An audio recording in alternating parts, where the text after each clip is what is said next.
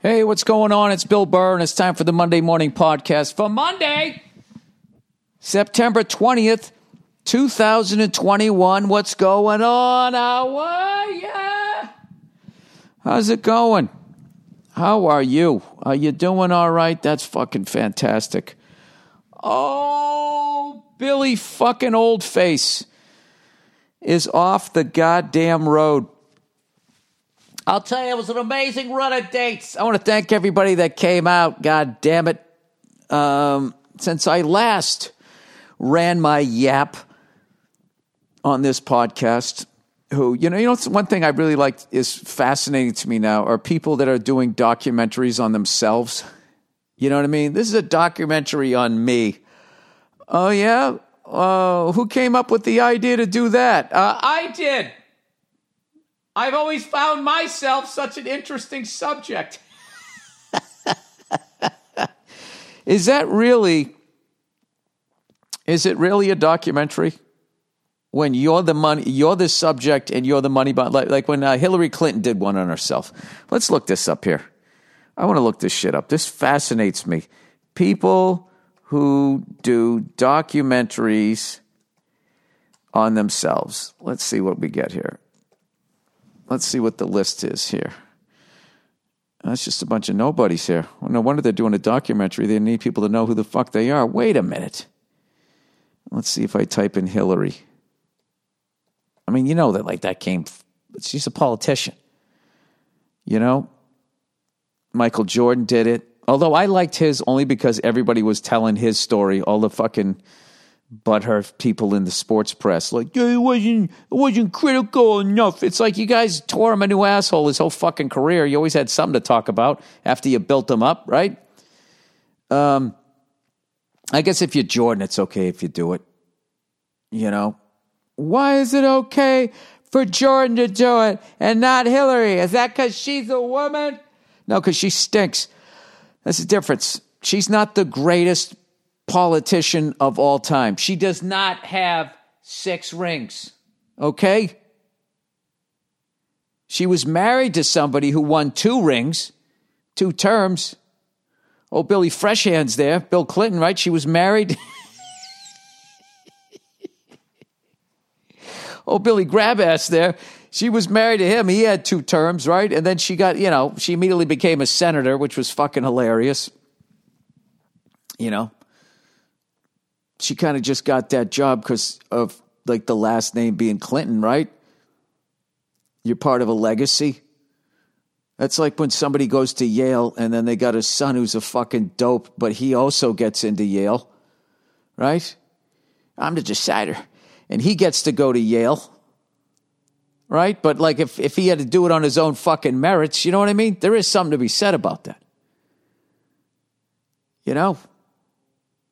It's like recently I was just signed by Coppertone. You can't believe that. Like I had I had no ins at that company. No, that would never happen. Do they even advertise that shit anymore? Does anybody really want to get a tan the old fashioned way out in the sun? Or did people do it the other way? I don't know. I have no idea. But I do find it funny,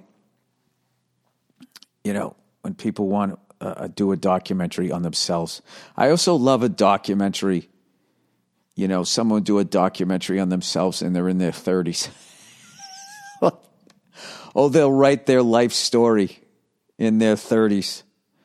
I have an autobiography coming out. You're fucking 36. Do you have a terminal disease? Like, what are you doing here? You wrapping it up? You're wrapping it up. I like Keith Richards. Keith Richards waited. He waited until he was well into his fucking 70s and just wrote a book called Life. And it was like, I don't know, it was like 600 fucking pages. And the one story that I remember the most was that they, in like the mid 60s, they went out and they bought a Chevy Impala, which is one of the best looking cars of all time. And I love those mid 60s. Speaking of which, I saw a 65 Chevy Impala station wagon with Cragar rims and like the whole fucking car was just all patina. It just was all beat up looking, but it was it was just such like a. I haven't seen one of those since I was a kid. I mean, those things were going away when I was a kid. because I was a 65. By the time I was like four or five years old, that car would have been eight years old. Eight years of like kids and family trips and shit. Um, and it was a station wagon, so most of them ended up in the junk pile. So, um, yeah, I saw one of those the other day. Fucking, I didn't remember what the fuck. What was I talking? I was talking about people getting their own documentaries. How the fuck did I end up talking about a '65 Chevy Impala station wagon? Oh, the Rolling Stones. I know when you guys hate when I do that, I lose my train of thought, and then you're like, "What happened with the fucking story?" Why should literally, I should have like a, a special email for people. You know, when I started a story that you actually gave a shit about, and I didn't finish it. Um, so the Stones bought this Impala. I always pictured it being white. I don't know why. And they took off like the door panel and they hid their drugs behind it because what cop would ever look there, right? And uh, I don't know, they drove this thing all around. They got all high and all fucked up or whatever. And somehow they lost the car or they turned it in or they sold it. I don't know what happened. But he goes, somewhere out there, if the car still exists, is this uh, 65 or 66 Chevy Impala with my drugs behind the fucking uh, the door panel. So that was just one of his fucking stories, you know. And had he written an autobiography, when, well, I guess you get that one, you get that story. When we get all the other shit on the other side of heroin, the other other side of all of this stuff. Um, so anyway, I'm off the road. I'm not doing shit, and uh, you know, before I go back out again. I'm kind of back to my regular touring schedule, which is every other week. But um, I want to thank everybody that came out to Red Rocks. That show could not have gone any better, and I filmed it. I don't know what I'm going to do with it, but I have it. Um, and it's looking like it's a smart move to have done that, you know, because the set went so well. And who knows, you know, we just keep walking around, you know, during all of this shit, whether you believe in the pandemic or not, whether you think there's a virus or it isn't, whether you think it was made by nature or if it was made by the government, whatever it is, it's the new reality that we're in. And um, so who knows? Does does the whole thing open up next year? Does the whole thing shut down? If it does shut down, you know, I'll just fucking put it out as a special or something, you know, maybe, I don't know. But now I have the thing. Actually, you know, when I first did it, I was just going to kind of shoot it like just to document it. And then just the budget and everything just ballooned into an, like a real special. And I was like, well, fuck it. I'll just have one. You know, I can use it and not use it. I just got this fucking thing. And now it went so well. I was so fucking psyched and my vibe on stage was great. And I really think part of it was because I watched all these Norm Macdonald videos, and I just thought he had such a uh, I don't know, like he there was something about his vibe that was zen. His comedy was zen, like it wasn't about the result. It was just about what he thought was funny. And I thought, as much as he said all this crazy stuff, I didn't find him to be mean, really. Um, so I don't know. I was thinking about that, and uh, I don't know. And there was 1.2. I don't know. I'm not going to tell you all the stuff I was thinking about, but I was kind of just in a really good place and we shot this thing, and I am, you know, thrilled that we got it, and uh, I still cannot believe I got to do stand up there, and how great it was, and everybody was just on board, laughing, we were having a great time, and in the end, when everybody left couple buddies of mine that I didn't know were going to be there surprised me, and we all went out on stage and uh, smoked cigars. Literally until the raccoons came out of the woods and started fucking walking around on the seats trying to find something to eat, which I took a video of and put it on my uh, my Instagram. Um, but it was amazing. It was one of those deals where I got off stage and I was just like, that was you know I got all of that one. He got all of that one. So thank you for everybody for being a part of that. And then Kansas City the night before played this amphitheater, and it was just like the coolest, most well behaved crowd. People were buzzed, but they weren't like wasted. You know, people are having a good time, but um, just too. I was joking with Bartnick, going, that might have been the best Wednesday and Thursday I've ever had in my life. so Yeah, so in the end, we were all just sitting around telling sto- showbiz stories and sports stories and all of that. It was a great mix of people and just sat on that iconic stage smoking a cigar. And um, I, I got a crazy story about that. I remember about Red Rocks was a long, long time ago. And I looked up the show too. I forget what year it was, but I looked it up because they had a list of everybody. I saw footage of Stevie Ray Vaughan being there, of like a fan shouting to him and him saying what's up when he was sort of backstage. And I looked, and Stevie played there, and Double Trouble played first in 86, and then they came back in 87, 88, and 89. And unfortunately, he died in 90. So he went, he went there every single year after he played it. And I can't imagine his music, enjoying his music. That, that, that just seems like a perfect marriage, like Riviera Paradise being played with the lights on those rocks. So, anyway, I was a nobody and I was working uh, the Comedy Works. I was post um, Chappelle Show tour with the late great Charlie Murphy and Donnell Rawlings. I think I had just done put out Why Do I Do This, and I was just starting to get headlining work, selling a couple of shows, and the others were a little light, doing morning radio and all that. That's where I was at. So staying at this hotel, and um, finally, you know, it was a you know nice period in my life where I had gotten to the level of uh, working an A club like, you know, the Comedy Works in Denver.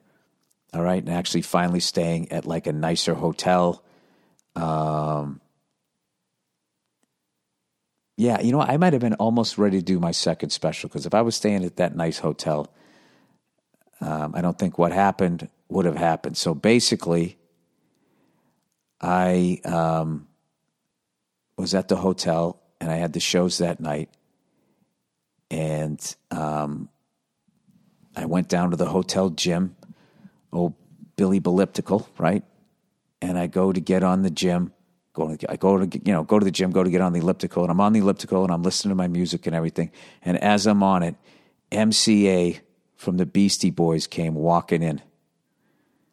And he looked at me, I looked at him, and he knew I knew who he was, and I didn't say anything to him. That's how I always look at those people like that. It's like my gift to you for everything that you've given me in your work is I'm not going to bug you. hey, I just want to say, I wasn't going to do that. So I did my thing. I didn't say one word to him. And uh, I was like halfway done with my workout and I just wrapped it up. You know, I finished up and I left. I was like, holy shit, that was fucking MCA. You know, like I can't, the Beastie Boys must be in town. And, uh, and then like a day later or something like that, or the next morning, I went downstairs to have breakfast. And, uh, Ad Rock was downstairs getting breakfast too. And I ended up talking to him because we both knew Neal Brennan. I think that's how that thing came about. And he was going, Oh, you're doing stand up? I said, Yeah. He goes, Oh, yeah. He goes, You're doing your little Skittles? You're doing your little Skittles over at the comedy club? He's like giving me shit, joking around. I was laughing. I was like, Where you guys playing? And he said, We're playing Red Rocks. And I was just like, Dude, that's got to be sick if you ever play. And I had a quick conversation with him. He was beyond fucking cool. And, um, I was like, well, I was just thinking, I didn't even think I had never thought I'd ever fucking play that place. Because at that time, I'll be honest with you, only musicians could play that place. There was very few because I looked, you know, they had everybody that ever played there. Um, Bill Cosby played there in '66, but it was I think the capacity was a lot smaller. Um, and around '88 or '89 is when they put the roof over the stage. But like the only other comic I remembered seeing of everybody that I read there was uh, was Richard Pryor. Played there in '78 when he was literally at his height. He played that place, and um, I think it's amazing. Like the internet, how the internet hurt music, it helped stand-ups. Like I just feel like what we did was, in the way people consume our shit, was better for us And it's just the weirdest thing ever. But anyway, I was thinking about all of that shit before I went on stage, and um, I still can't believe I got to play this. So anyway, let me let me plow ahead. So now I'm off the um, I'm off the road, and uh, I feel like I want to take a month off, but I can't. And all I've been doing is watching YouTube videos of how transmissions work and people making homemade pasta. I don't know why, but I find it soothing. I don't just watching what seeing how watch I watched this video like a half hour video of this guy rebuilding a transmission and I thought it was the coolest fucking thing I'd ever seen in my life and to finally understand you know I grow up, I grew up driving manual transmissions to finally understand what was going on when you were shifting and um and how like you know it was always first second third fourth fifth and then underneath was reverse and when you know, if you look at a transmission, there's like these rods.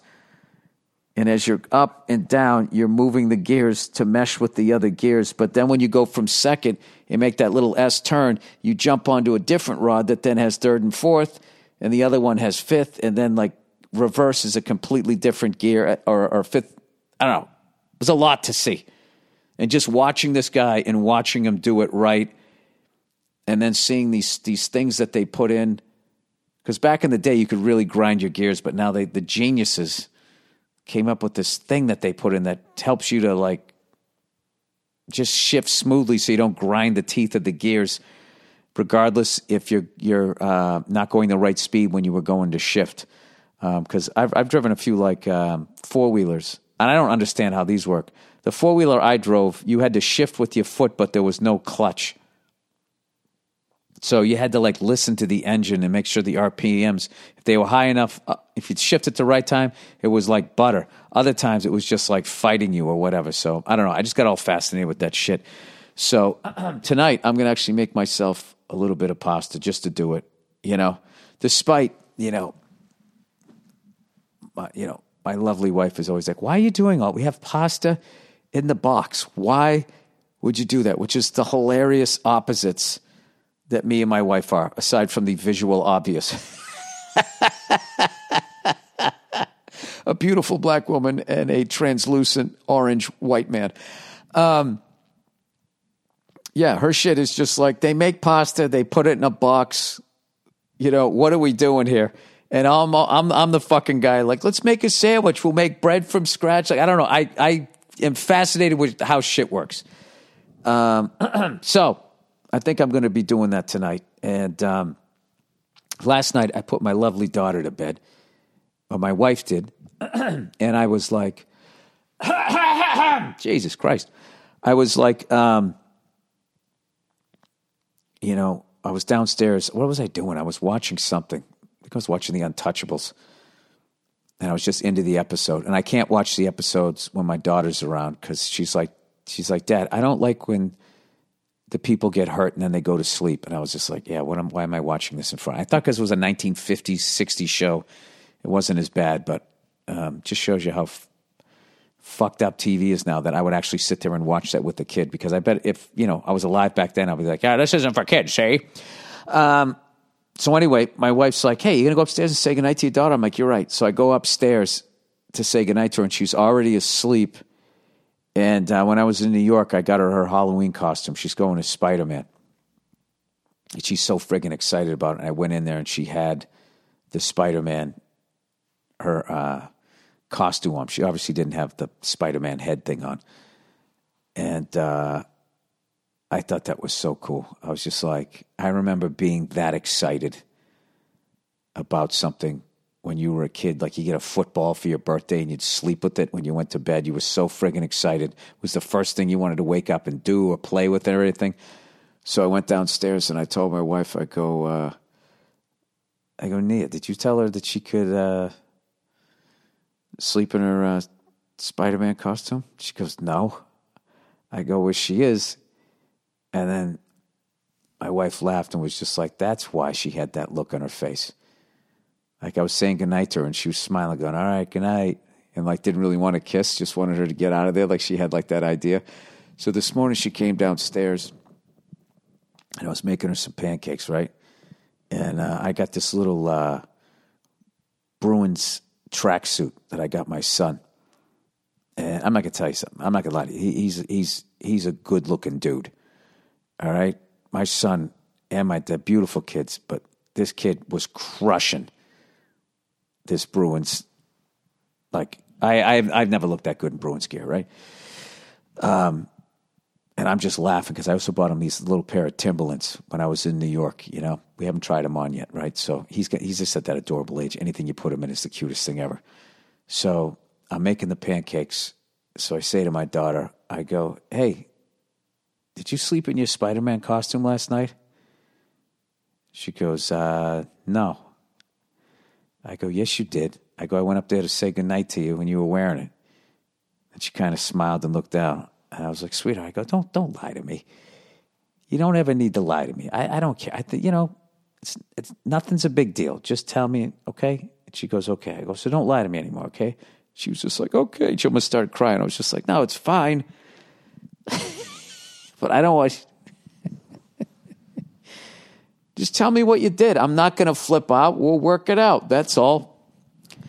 It's all. I'm going complete fucking opposite of the, the way I went because it didn't it didn't work. It didn't take. How I was raised turned me into the angry lunatic that you all know and love. but the time, I think you guys listen to me and you want to hear me flip out because it makes you feel less fucked up, or maybe it feels you like, all right, I'm not the only one who flips out over shit. So, um, I flipped out this morning because there was no vanilla extract to put into the fucking pancakes because what drives me nuts, and I was thinking about this so I wouldn't flip out anymore, is before I go to bed, I'm to make sure all the dishes are done and then every fucking thing is where it needs to be. Because we've had these kitchen powwows and I go, the measuring cup goes here, okay? Goes here, goes there. We're all on the same, yeah, we're all on the same plate, right?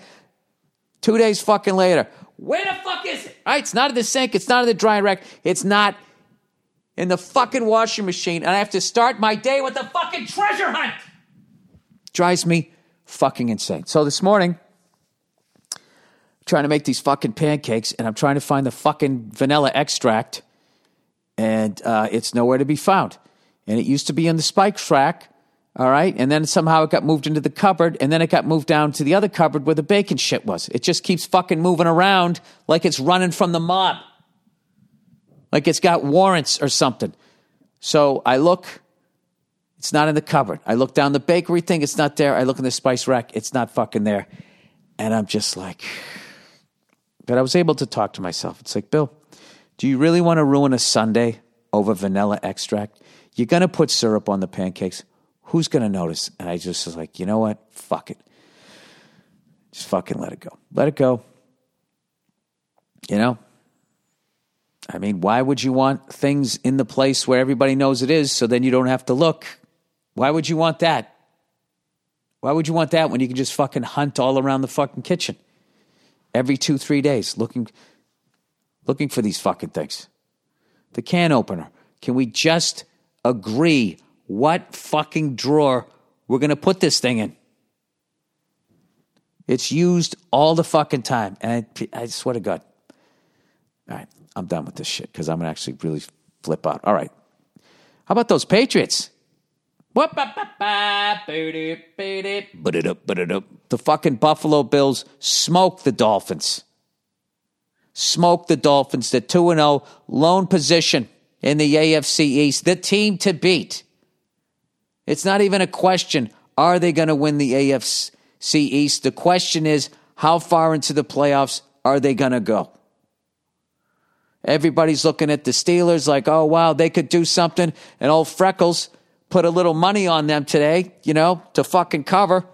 And the Raiders came in and took that money right out of my pocket. Took it right out of the pocket. Derek Carr is playing fucking great. They got Jon Gruden. The Raiders haven't been back since Jon Gruden brought him back. I mean, I swear to God, if this guy makes the fucking Raiders a playoff contender, playoffs, you know, they, they should have a street. I would say a street in Oakland if there was anybody left in Oakland that wasn't pushed out by all the people that got pushed out of uh, San Francisco. Which, by the way, um, somebody used this expression, and I got to see this episode of South Park. It was like south of south of South Park. What the fuck was it? They, they South Park did a whole episode on gentrification. Let's see, South Park gentrification episode. And you know how they name stuff like WeHo and all of that shit? They did like a thing. I, I can't believe that that was just sitting there and nobody else had the brains. That's why they're geniuses. They're like fucking 19, 20, 21 seasons in. Nice. Oh, season 19, episode three. Um, South Park. So they came up with one of those stupid fucking WeHo, Soho, NoHo, fuckho thing. And it was, uh, it was, I think it was S E S O P A, something, CISO, CISOPA or something like that. I didn't see the episode, but it was just making fun of all of that shit. It's episode, season 19, episode three. I'm going to watch that tonight. Um, I got to see that, man. Oh, then wait a minute. That was 2015. I'm way behind. I just thought that just came out. I'm an asshole. Well, there you go. Now you know whose comedy you should be listening to. I'm six years behind South, an, an idea South Park had that I didn't even have. Um, hats off to them. I got to check that out. Um, so, anyway, um, yeah, the Steelers. I'm going to be a typical gambler. The Steelers fucked me. The Saints fucked me. And the Rams fucked me. I'm such an idiot. I took all favorites this week. I never do that. Usually I take one favorite and three dogs. And I went all favorites, and I'm like, I'm going to go fucking 0 and 4. Instead, I went 1 and 3. What a dope. Um, but anyway, let me see. Uh, who gives a fuck, right? I'm having a good time. I played Red Rocks. I'm making my own pasta tonight. I'm going to make my own pasta tonight. I'm going to do it right in front of my wife, and she can't have any because she didn't want any, right? It's a stupid move, Bill. I know it is. Um, I'm trying to think what kind I'm going to make. Those fucking pasta makers, they just sit there and they go, This is how you do it. And there's no way to film it. You can never see it because whatever they do, they have to do it fast and they just roll it off. And yeah, that's how, that's how it. You just fold the triangles in and you twist it like that. Like, how did you just do that? Slow it down. All right, uh, Butcher Box, everybody. Butcher Box. Be prepared for whatever life throws your way with high quality meat delivered right to your door. Easy, ladies. We're talking food here. Whenever you need a great tasting meal you can trust, Butcher Box is in your corner. Each box has 9 to 11 pounds of meat of your choosing. Uh, options like 100% grass fed and finished beef, free range organic chicken, humanely raised pork, wild caught lobster tails, and wild caught Alaskan salmon. They've teamed up. They're on a crime spree. Nobody knows what they're going to do. Sugar free bacon Luckily, today's sponsor, Butcher Box, is offering our listeners ground beef for life. John Wayne's dream, ground beef for life. Uh, no, I probably ate steaks. For a limited time, Butcher Box is giving new members two pounds of free ground beef in every order for the life of your membership. Imagine never having to stop for ground beef again. This deal is a no brainer. Once signed up, you choose your box and delivery frequency they offer five boxes, four curated box options, as well as the popular custom box, so you get exactly what you and your family love. Butcher Box ships your order frozen at peak freshness and packed in uh, at 100% in a 100% recyclable box, and shipping is always free. You enjoy great tasting, high quality meat delivered right to your door. This is your chance to never have to shop for ground beef again. That's right. Butcher Box is giving new members free ground beef for life. And on top of that, for all Monday morning podcast listeners, Butcher Box is offering $10 off of your first box. Sign up at butcherbox.com slash burr and get two pounds of ground beef free in every order for life, for the life of your membership. Log on to butcherbox.com slash burr to claim the deal. Oh, look who it is, everybody. Would you look who it is? It's old Zip. Recruiter! You know, people, there are some things in life that I like to pick out myself. So I know I've got the one that's best for me, like a cigar. I like to pick that out myself. I don't want someone else to pick it for me. There, is that what I'm supposed to do in this read? Like cuts of steak, mattresses, bottles of wine. Yeah, why would you let anybody else choose that? Well, bottle of wine I would because I'm a fucking moron. Is there anything worse than when they bring that wine over to you and they pour it in and they're standing over you? They know you don't know what you're doing. You swivel around, you stick your nose in it, you swish it around. They know you're going to say yes. That's a gangster move to send it back. To send it the fuck back. How insecure are you, though, if you send that thing back and you still don't know shit about wine? Just being like, I got to send, like one out of every five, I got to send them back. Uh, anyway, what if you could do the same thing for hiring? Choose your ideal candidate before they even apply.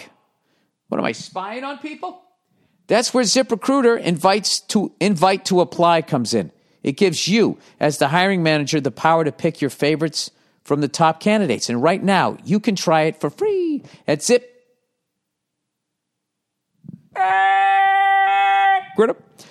slash burr. How does invite to apply work? Well, when you post a job on Zip, they spend the most, they send you the most qualified people for your job. Then you can easily review the candidates and invite your top choices to apply for your job. It's like you're behind a two way mirror. Lauren Webb, the senior vice president, president of talent acquisitions for Medulla Health, raves about ZipRecruiter's invite to apply. She says, I love that feature because we have a much higher follow through rate if I invite candidates.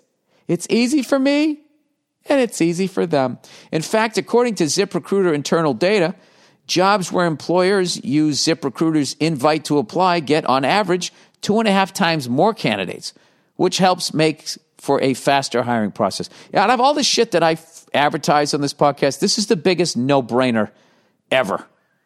You know what I mean? You want to fucking hang a piece of paper on a telephone pole? Or do you want to have access to the entire talent pool?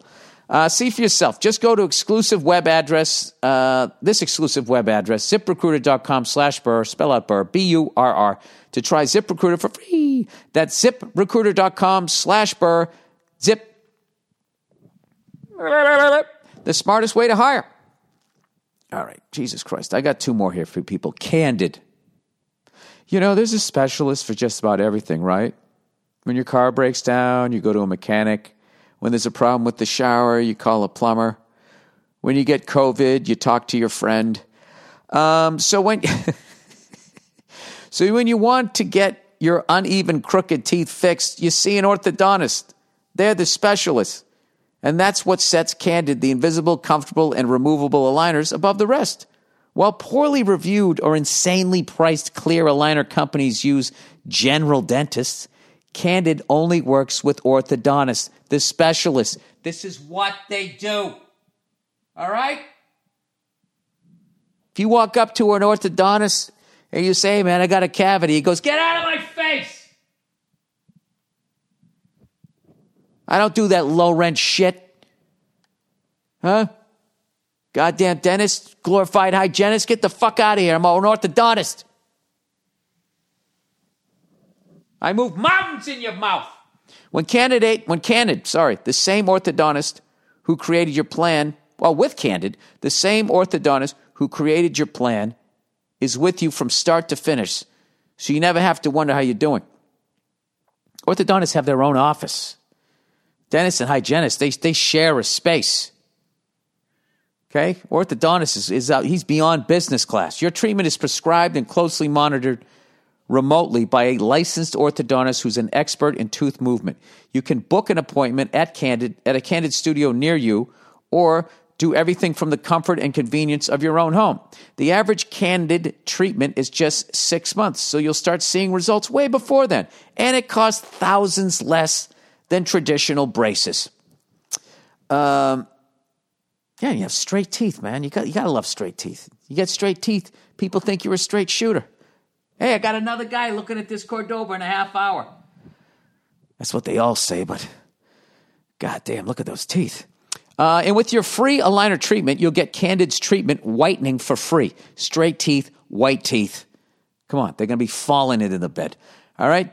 Candid can help uh, you get the straighter, brighter smile you've always wanted. Right now, you can save $75 on your Candid Starter Kit when you get started from home.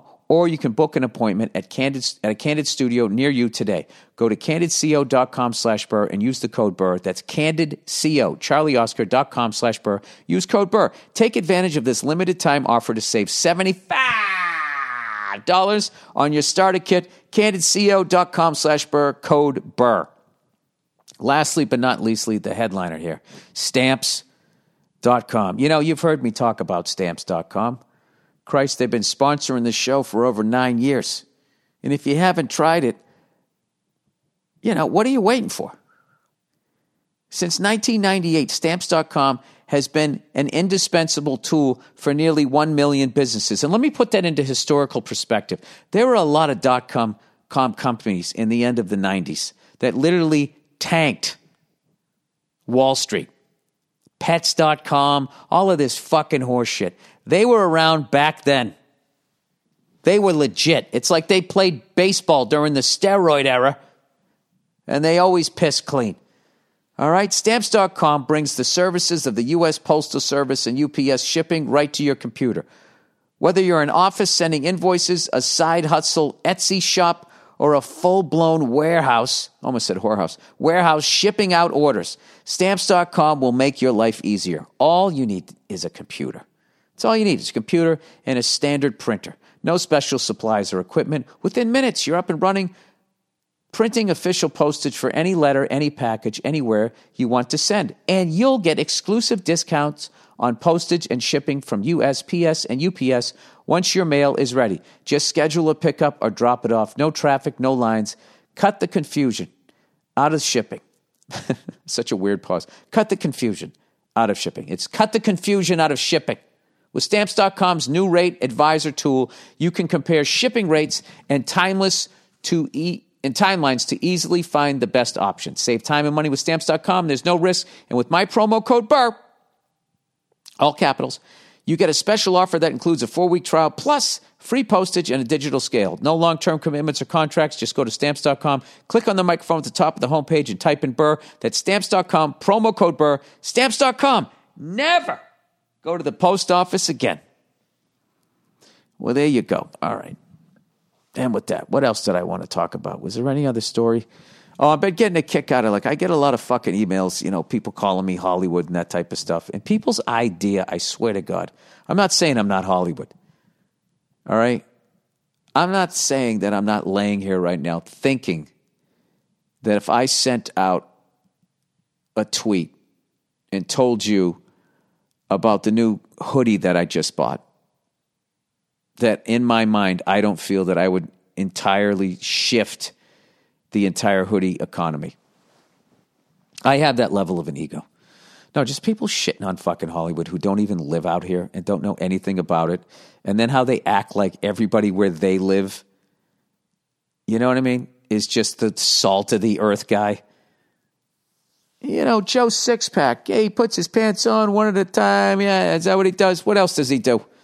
What else is he fucking doing? You know, like you don't have fucking sex offenders in your goddamn state. I am so fucking sick of this fucking, you know, I mean sick of it. It's just funny to me that with like all of this vaccine, get vaxxed, don't get vaxxed, how half the country is like, get vaxxed, the other half is is like you know, saying, I don't want to get vaxxed. All right. Which I understand both because, you know, white people have come up with vaccinations. White, you know, I don't know. Whatever. We gave syphilis to black people. I get it. You don't want to take it. I get it. The fucking head of one of those fucking vax things, the CEO didn't take the vaccine. I get it. I understand the trepidation. But half the country's like, yeah, I would do it. Other half, no, you shouldn't fucking do it. But then somehow it becomes Hollywood's the only one saying to do it. It's so fucking dumb. So fucking dumb. It's just, I don't know. I have a great time out here. I'm not going to lie to you. There's a lot of scumbags out here, absolutely. But there's a lot of scumbags contractors, right? It's a lot of scumbag titty bar, a lot of scumbag priests, a lot of scumbag car salesmen. It's a lot of scumbag everything. Real estate agents. Pick, you pick a vocation and you tell me. There's dirty cops. There's firemen that steal shit during the fire. Right?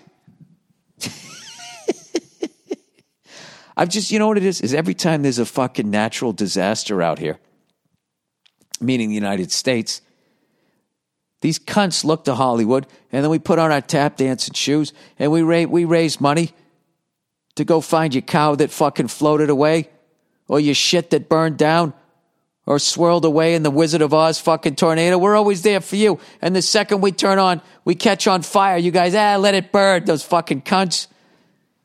And then you call us phonies. Go fuck yourselves. Other 49 states in most of California. That's me. I'm sticking up for Hollywood. All right. Next week, I'm sticking up for Scientology. Yeah, maybe they did some fucked up shit, but is it any worse than all the other religions? As far as the way I see it, they're playing catch up. That's what I said. My buddy, oh, Scientology, that's a, hey, dude, call me when they start fucking kids. All right, Reservation Dogs, everybody. Oh, I did an episode of that. Oh, by the way, man. By the way, the fucking uh, the buzz on that show. If you're not watching that show, man, you're not in the in crowd.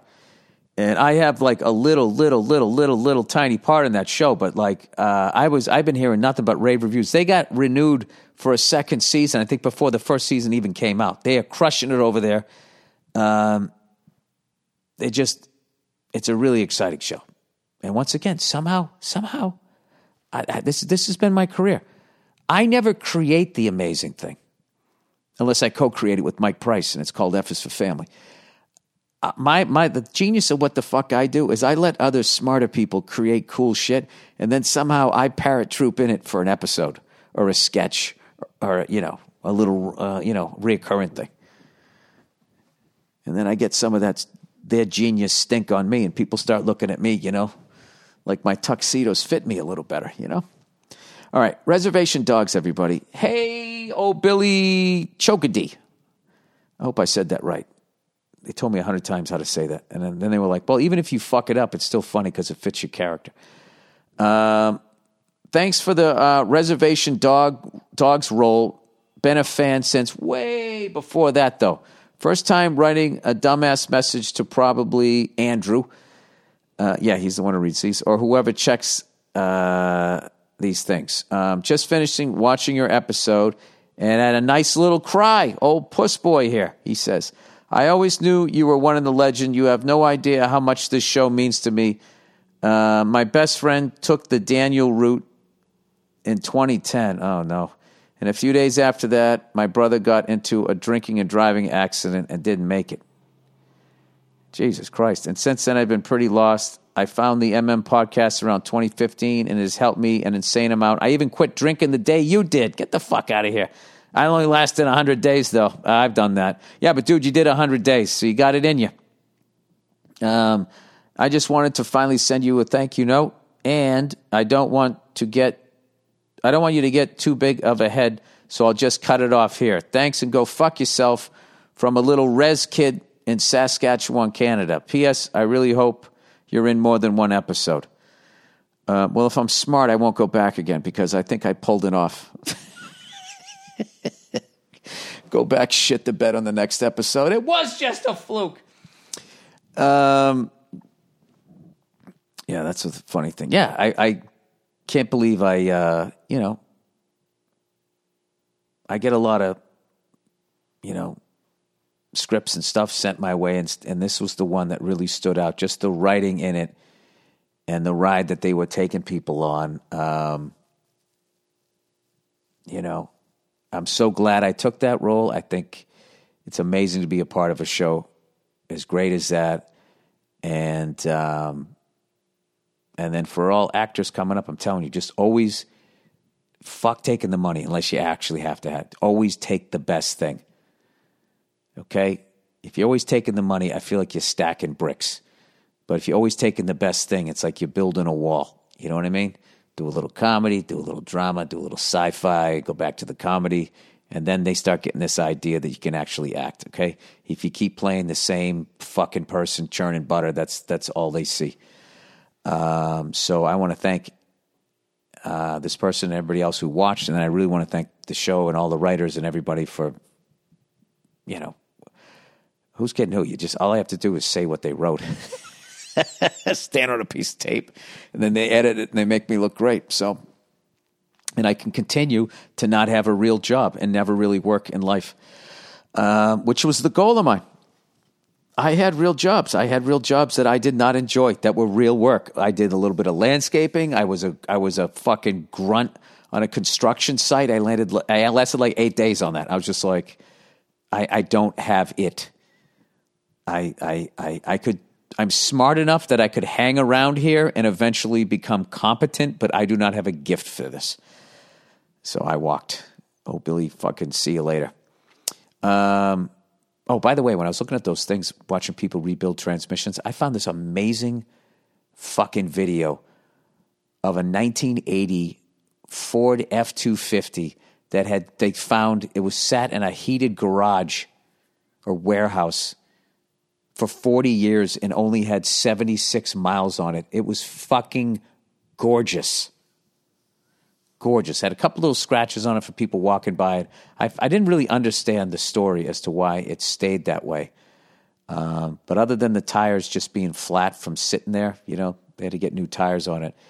Um, it was gorgeous, man. Absolutely gorgeous. I don't know what it is about old pickup trucks. I can trucks and shit like that.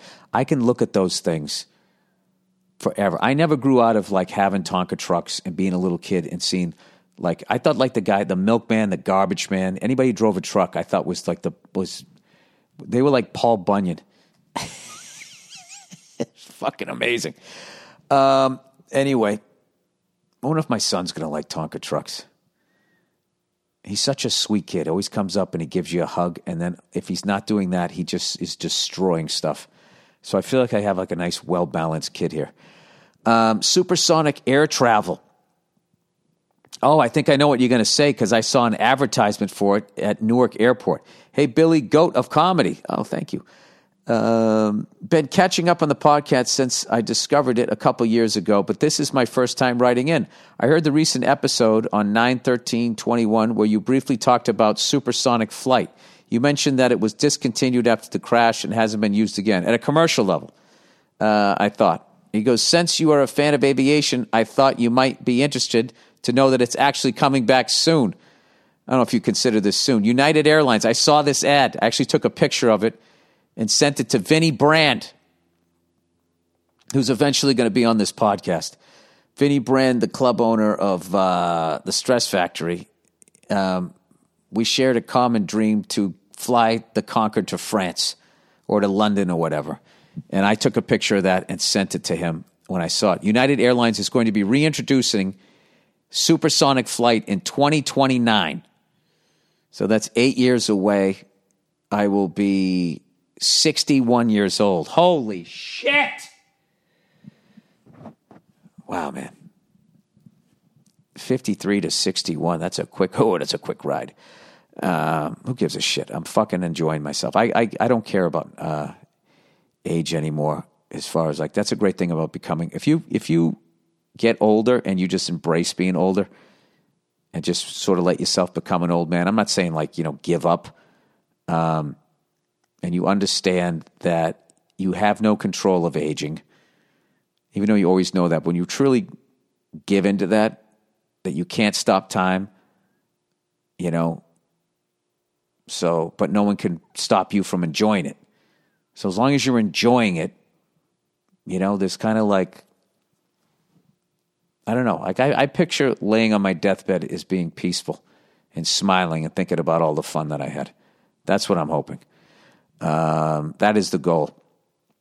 Uh, anyway, huge fan of everything you do. Thank you so much for all of it, and congrats on your self development. You're an inspiration to other knuckleheads. I am a knucklehead. I am a recovering meathead. That's exactly what I am. Uh, like myself, who wants to live their best life. Basic white girl voice. I really want all you other meatheads out there to live your best life. You know, when white girls say living their best life, it means they're 100% focusing on themselves so they can live the best life possible, regardless of who has to suffer. anyway, he says, but seriously, you and the podcast have been there for me through some rough times. I appreciate you. Thanks again and go fuck yourself. You know, that really means a lot to me that, uh, there's other people that are fucked up out there and that you get something out of this. Um, I, I figure it's just the fact that you hear me trying. Um, all right, let's read about supersonic flight here. Oh my God. United adding supersonic speeds with new agreement to buy aircraft from Boom Supersonic. Well, what do they want for a supersonic jet? Maybe me and all the podcast listeners, we can all go in. We can all go in and buy a supersonic jet. Imagine the scheduling. It's booked for the next fucking 18 months. Chicago and Denver, June 3rd, 2029. 2021, sorry. United Airlines tonight. Oh, that's where it announced. I guess that's their hubs. Oh, would you look at that fucking. It looks like a dart. Oh my God, is that a sexy fucking plane? United will purchase 15 of Boom's Overture Airlines. What a great name. Once Overture meets United's demanding safety, operating, and sustainability requirements with an option for an additional 35 aircrafts. The companies will work together on meeting those requirements before delivery. Once operational, Overture is expected to be the first large commercial aircraft to be net zero carbon from day one. Uh, can you buy stock in this company?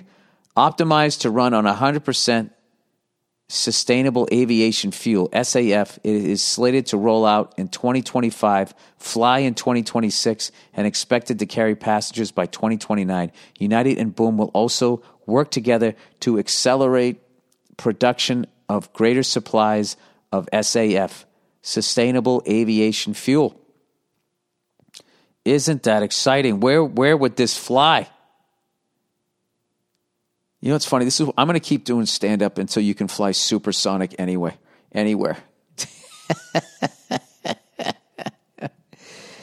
Just go to fucking Des Moines, Iowa. Right? Supersonic is like north of what speed? What is what is that's breaking the speed of sound, which we all know is 700 what how many miles? Speed of sound supersonic. Uh, the speed of sound is 768 miles an hour. So just remember 678, except you flip 7 and 6. 768. 768 miles an hour, which means you could get, you know, once you get up to that speed, you could fly across the country, I would think, in about three hours as the crow flies, right? The Mach number is the ratio of the speed of the aircraft to the to speed of sound. Okay, let's learn about Mach. Let's come on, people. Let's do this. Mach speed explained. All right. By definition, Mach is, number is a ratio of the speed of a body (parentheses aircraft) to the speed of sound in the undisturbed medium through which the body is traveling. Undisturbed medium through which the body. How is it undisturbed? You know, there's the friction of the air it's flying through. All right. Is it it is said that the aircraft is flying Mach 1 if the speed is equal to the speed of sound. Okay, so then is Mach 2 twice the speed of sound? Well, now they're saying speed of sound is 717 miles an hour. All right, why, why do I try to be smart? All right, 31 year old virgin, honeymoon advice. Hey, Bill, I'm a lady listener and enjoy your advice section of your podcast the most. Um, I have an idea for you. You should reboot the 40 year old virgin and make it a fucking woman. That's what you got to do. Uh, my, my fiance and I are both from California, just in case you think we are from the Bible Belt region. Um, I didn't. I didn't. There's a lot of virgins that are that, you know, either through religious beliefs or maybe you got touched when you were a kid and you don't like being touched and you're a late bloomer. You know, there's people that are asexual. There's just, you know, there's a whole bunch of shit that could have happened. I don't judge anybody when it comes to that stuff. All right. Uh, we met two years ago and finally getting married by the end of this year. We both are fairly conservative, hence, we've both never done it before. What is your advice for two 31 year old virgins who will finally do it for the first time on their honeymoon? Oh my God, this is two rookie quarterbacks facing off in week one. Have a nice day with your family. Um, oh, number one, don't put any pressure on yourselves. This is both your first rodeos. I would say have fun and uh, you don't really have to do it the first night. If it's too much, if you're freaking out or whatever, you can stop. I would just, both of you, you know, just talk about before you do it. This is a monumental thing for you if you waited this long. And I would just, yeah, just really be like fucking, you know, the whole thing in a relationship from ground zero up is you have to be communicating. So, um, I don't have any advice. You're going to figure it out. It's nature. You're going to figure it out. Just have fun. Enjoy yourself. If you're not enjoying yourself, just say, you know, maybe maybe we do it the next time or whatever. Just you know, just. I mean, th- this is above my pay grade here, people. Like I, I, I don't, I don't know what. Okay, it's a beautiful thing. You guys are going to enjoy yourselves, and uh, I think about you know a week into it, you know, you're probably both going to have a difficulty holding down a job because you're going to be wanting to bang. so, congratulations to both of you. Have fun. All right. Girlfriend tried to break up with me. Hey, Bill from over the hill. Oh, man, I watch this fucking, you know, my wife likes watching the murder shows before she goes to bed, just like that great SNL sketch. She either watches that or she watches dumb reality. So we had on this, I swear to God, a game show about reality shows. It was the stupidest fucking thing. People sit there and somebody goes like, will say like one of the reality show stars says something to the other cast members and they bleep out the word so you can't see what it is. And then you have to try and guess. They tell you what the word was and then you say true or false. I swear to God. I was like, I can't watch this shit. So she puts on this fucking murder show and it's just of this beautiful. I'll, I'll fast forward through all of this shit.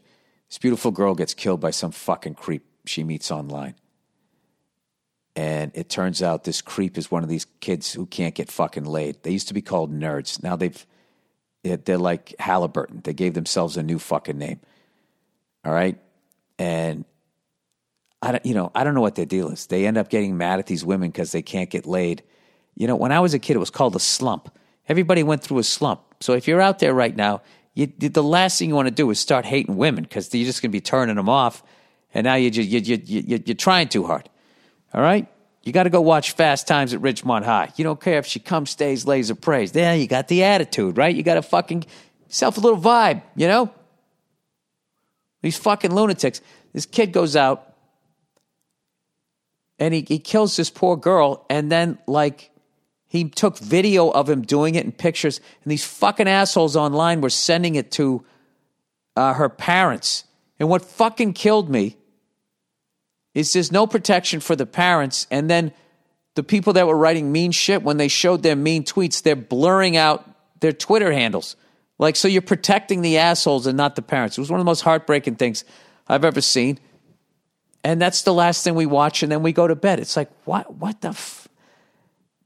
I, I just don't know. I, I just looked at my wife. I was like, well, that was uplifting. Yeah, I really like humanity now. Big fan of people.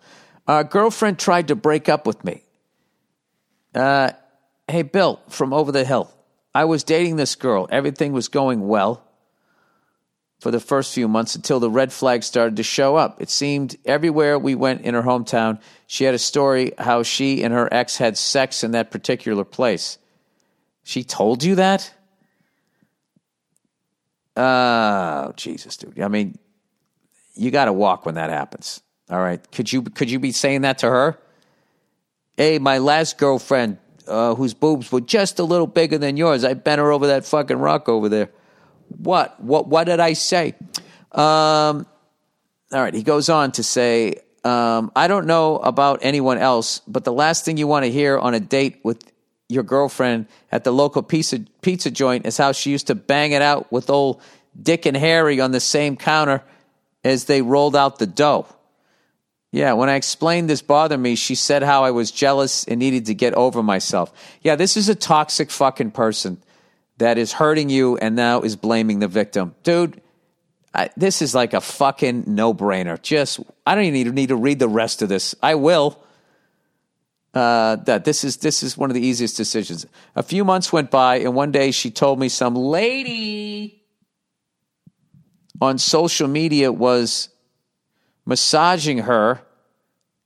You know, messaging is what you wanted to write, asking if we were together, but would not disclose disclose who it was. I told her I had no clue who would do such a thing. Later, she claimed it was an old coworker of mine but it seemed out of character for that particular person, so I didn't follow up. The next few months, I would start to receive strange messages on this. Is this your psycho girlfriend doing this to you? The next month, few months, pretending to be somebody else. The next few months, I would start to receive strange messages on social media and through text messages from girls claiming they met me on dating apps and wanted to see how I was doing. I didn't respond to any of these. Yeah, this is your psycho girl. She's got a burner phone. Jesus Christ, this is some fucking Glenn Close fatal attraction shit. Then one day, my girlfriend once again claimed someone had messaged her on social media. This time, the person claimed I was unfaithful, which started a huge fight between us where she had asked me if I had been seeing anyone while we were dating. I told her I had not, but when we initially met, I was talking to someone else, but had stopped once we started seeing each other more exclusively.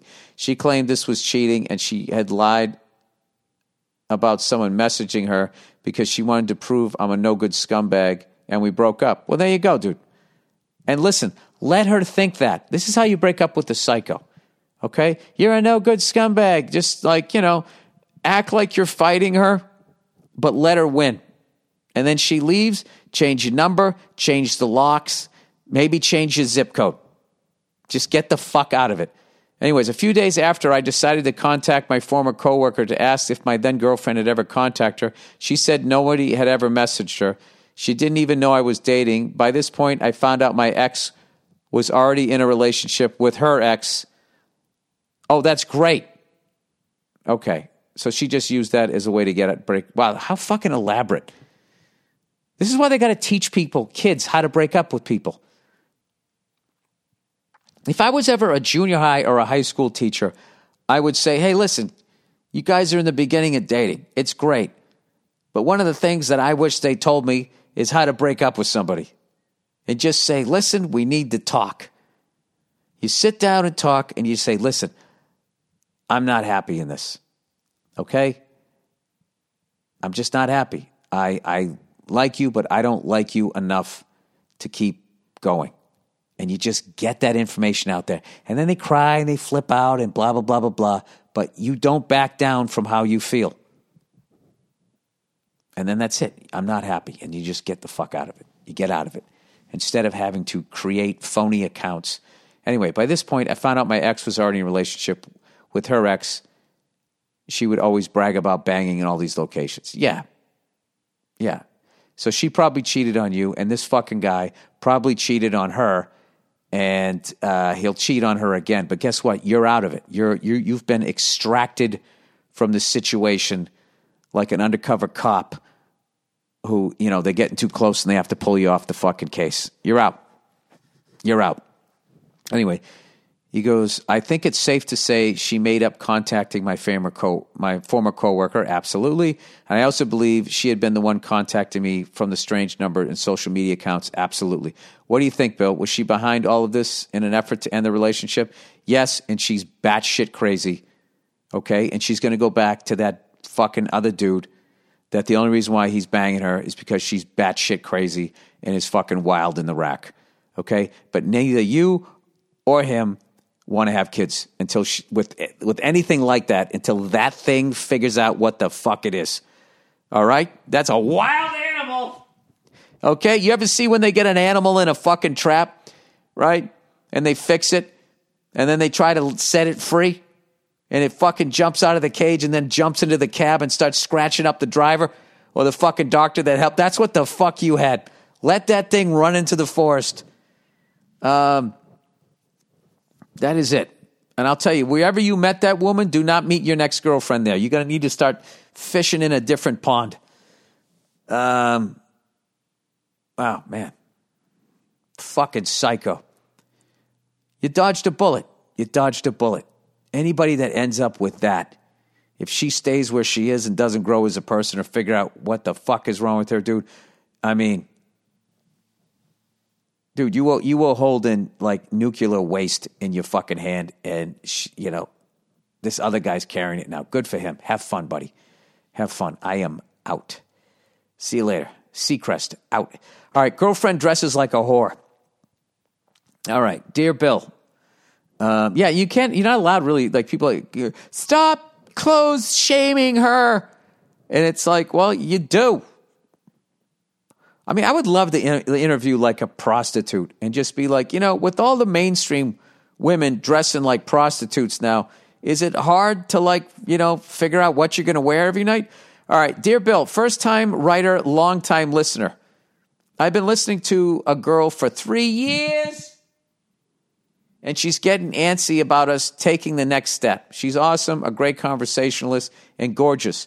So what's the issue, you might ask? Well, Bill, she dresses like a whore. I'll go fuck yourself, dude. You've been with her for three years. You've been with her for three fucking years. Did she just start dressing like a whore? Because if this has always been an issue, you've been wasting her time. But if you're young, I understand because you don't know how to break up with people and you start thinking, well, will I ever get one as pretty as this again? Uh, I, maybe I can make myself love her. Anyways, well, Bill, she dresses like a whore. Now I know this might sound judgmental, but I don't, I don't mean it to, dude. Having a gorgeous woman woman that dresses like a whore is a situation for a guy when you go out in public. All right, because she's going to attract male attention, and somebody, one of those asshole guys, is going to cross a fucking line, and then all of a sudden you got to step up like you got fucking Steven Seagal, you know, skills, right? Is that too old? Uh, Joe Rogan skills. All right, there you go. I updated it. Okay, not comparing Joe's fucking art to his. I don't. I'm not in that world. All right. Both of them can kick my ass. Okay, there we go. All right. Um, so what's the issue, you might ask? Uh, okay, all right. She dresses like horror. However, I want you to imagine the worst case scenario on this one. When I first met her, I thought this was a one time thing, but every day she wears skirts that end at the top of her ass, see through tops that show her nipples, or short shorts with no panties that reveal her vagina. She even went to a costume party in only body paint and a thong. Buddy, she's been doing this the whole time. She's been doing this the whole time. So evidently you've been having fun, but now you're like, I don't want the mother of my kids walking down the street with her clam hanging up. Is that what the issue is? Anyway, I don't believe men should tell women what to wear. Why? Women tell guys what to wear all the fucking time. You're going to wear that? You need to update your wardrobe. I mean, what is this? My favorite shirt? Get rid of it. Um, but she dresses like this in front of my friends and male relatives, and I feel as if I've gotten to the point where it's emasculating for me. I 100% understand that. My friends stare at her like they want to fuck her despite me standing right there. The way she dresses attracts the worst attention, absolutely, and I've almost been in countless fights because of it. Yes, guys have tried grabbing her even while I'm standing there, and I'm a big guy. She claims that men are the problem and that it's just nudity. Furthermore, she claims that she can dress how she wants because a man doesn't own her. Um, yeah, all of that is true. She can dress how she wants. A man doesn't own her. This is all about how you feel about it. And if this is a deal breaker for you, I would get the fuck out of this. Um, this isn't new either. She told me that her mother has been screaming at her, her her entire life to put on clothes, trying to understand her. I guess that she might be a nudist that prefers spaces where you don't have to wear clothes. Well, yeah, if she's in there, I would think that that's a safer space. Um, because everybody's naked. You're all on the same playing field. Are there less perverts at a nudist place because the guy's balls are right there? He doesn't even have underwear and pants to block the kick. I mean, your nuts are just hanging out. I would think that you'd be on your best behavior. uh, I offered to take her there, but she replied that she only liked to be naked in places where she's not supposed to be. All right, so she gets off on it. All right, this is like her thing. So you either have to be okay with this or you got to what? Judging by her answer, I've told her that if she were a man loved to show his genitals, she would be labeled a pervert. Yeah. Yeah, well, you know. But also, you know, you got to look at how we're set up uh, anatomically. Is that the word, right word? How our shit is. Our shit's hanging. We put our thing in somebody. So that's why, you know, their receiver. We are the. I'm the decider, the doer. I'm so in over my head here. I think it comes down to this. She, he says, she has mentioned several times that she needs to be the center of attention, which sounds like a bit of narcissism, right? Yeah, dude, you can't marry this. This is a fucking nightmare. Anyway, is it too much to add? This is the type of person that's going to have kids and is going to be competing with the attention of if you have a girl, she's going to be first of all, she'll be dressing her girl like a fucking your girl like a whore. All right? And then when the your daughter gets into her teen years, she's then going to start competing with her and there's going to be a fucking nightmare. Anyway, I'm just this is I don't have any fucking degree in anything here other than talking shit, but this is what I'm guessing. Anyway, is it too much to ask that I want to be the only one who sees her naked vagina? No, it isn't. Should I stay with her and deal with the constant negative attention from friends and onlookers or cut bait and potentially lose an awesome person otherwise? Dude, I never heard you say in any of this that you love her. I think she's fucking smoking hot and the exact fucking reason you walked up to her is the exact thing that's driving you away, which, you know, whatever you're going to say about that. It's just like dude, that's not. It sounds to me like you don't want your mother, the the mother of your kids, doing that. Uh, yeah, you know, she has the right to do that, absolutely. And she, you know what she needs to do? She needs to go out and find a man that's strong enough to, have to fight half the fucking bar every time you go up to go pick up a fucking pizza. Um, yeah, dude, I'm going to tell you something, man. My wife is as cool as it fucking comes. All right. And marriage is still a lot of work, especially when you have kids. If you're already having these fucking issues, if you're already having these issues and you're not even fucking married yet, dude, it's not going to get any easier. Okay. And I also think somebody like this is not going to age well in that they're not going to accept aging. All right. And then what you're going to have is somebody with a Botox clam hanging out of the bottom of their fucking mom jeans that they decided to cut off when you're going over there for a fucking play date. Dude, you don't need this shit. Okay? Um, so I would break up with her and just say, yeah, listen. Um, yeah, the way you dress, uh, I can't handle it anymore. And, uh, but I don't want to tell you how to dress. I think you should be free to dress the way you want to dress, but um, I think you need to go out and find a man that is comfortable with that. And then if she tries to be like, well, I don't want to lose you, I'll only dress like half a whore. No, don't do that because now she's being what she isn't. Okay? And now you're doing to her what most women do to men, which is they try to change you into what the fuck they want rather than finding what they want, which is what you need to do. Okay? This look, you're doing something right. If she's gorgeous and you landed it, you can land another gorgeous woman that doesn't walk around with the fucking tits and ass hanging out. All right, and you're not into it. So you answered your own question. So I would fucking walk. I would walk, and then you know. I don't want to predict this, but you might lose another one of your friends once she becomes single. And uh, you know something, dude? He can fucking have her. All right, he can have her. I've been there too. I've been there too. And you know what you do when you handle that? You just be really cool. You be really fucking cool with your buddy, and it'll drive her nuts. All right, that's it. Go fuck yourselves. I will talk to you. Uh, I'll check in on you on Thursday. Uh, oh, here's here's my prediction. Even though I didn't take them, uh, I like Green Bay. tonight, Monday Night Football, and I'm going to tell you why. They got their asses whipped last week by the Saints. The Saints showed up and got their asses kicked against Carolina. They had a letdown game. And I think the Packers bounced back because I was watching the NFL and Bill Cowher, Phil Simms, Boomer Esiason, Jim Brown, uh, the Burleson guy, they all fucking read him the riot act that he looked like he was on the sideline and he didn't even give a shit anymore.